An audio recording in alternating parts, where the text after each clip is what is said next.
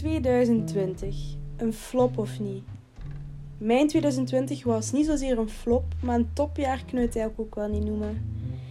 Ik heb in 2020 heel veel meegemaakt, zowel mentaal als fysiek. En eigenlijk was dit jaar voor mij een rollercoaster, maar ik ben vooral benieuwd wat dat dit jaar voor vele anderen gedaan heeft. Dus ik dacht, waarom begin ik gewoon geen podcast? Een podcast waar ik en andere mensen vertel hoe ons jaar geweest is.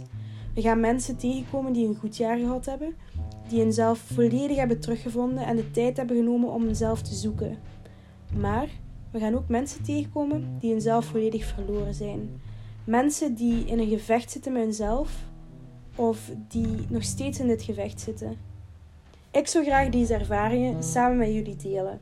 Elkaar tips geven, elkaar helpen. Want ondanks dit jaar heb ik wel het gevoel dat wij als mens er meer voor elkaar zijn. En dat mogen wij zeker niet vergeten.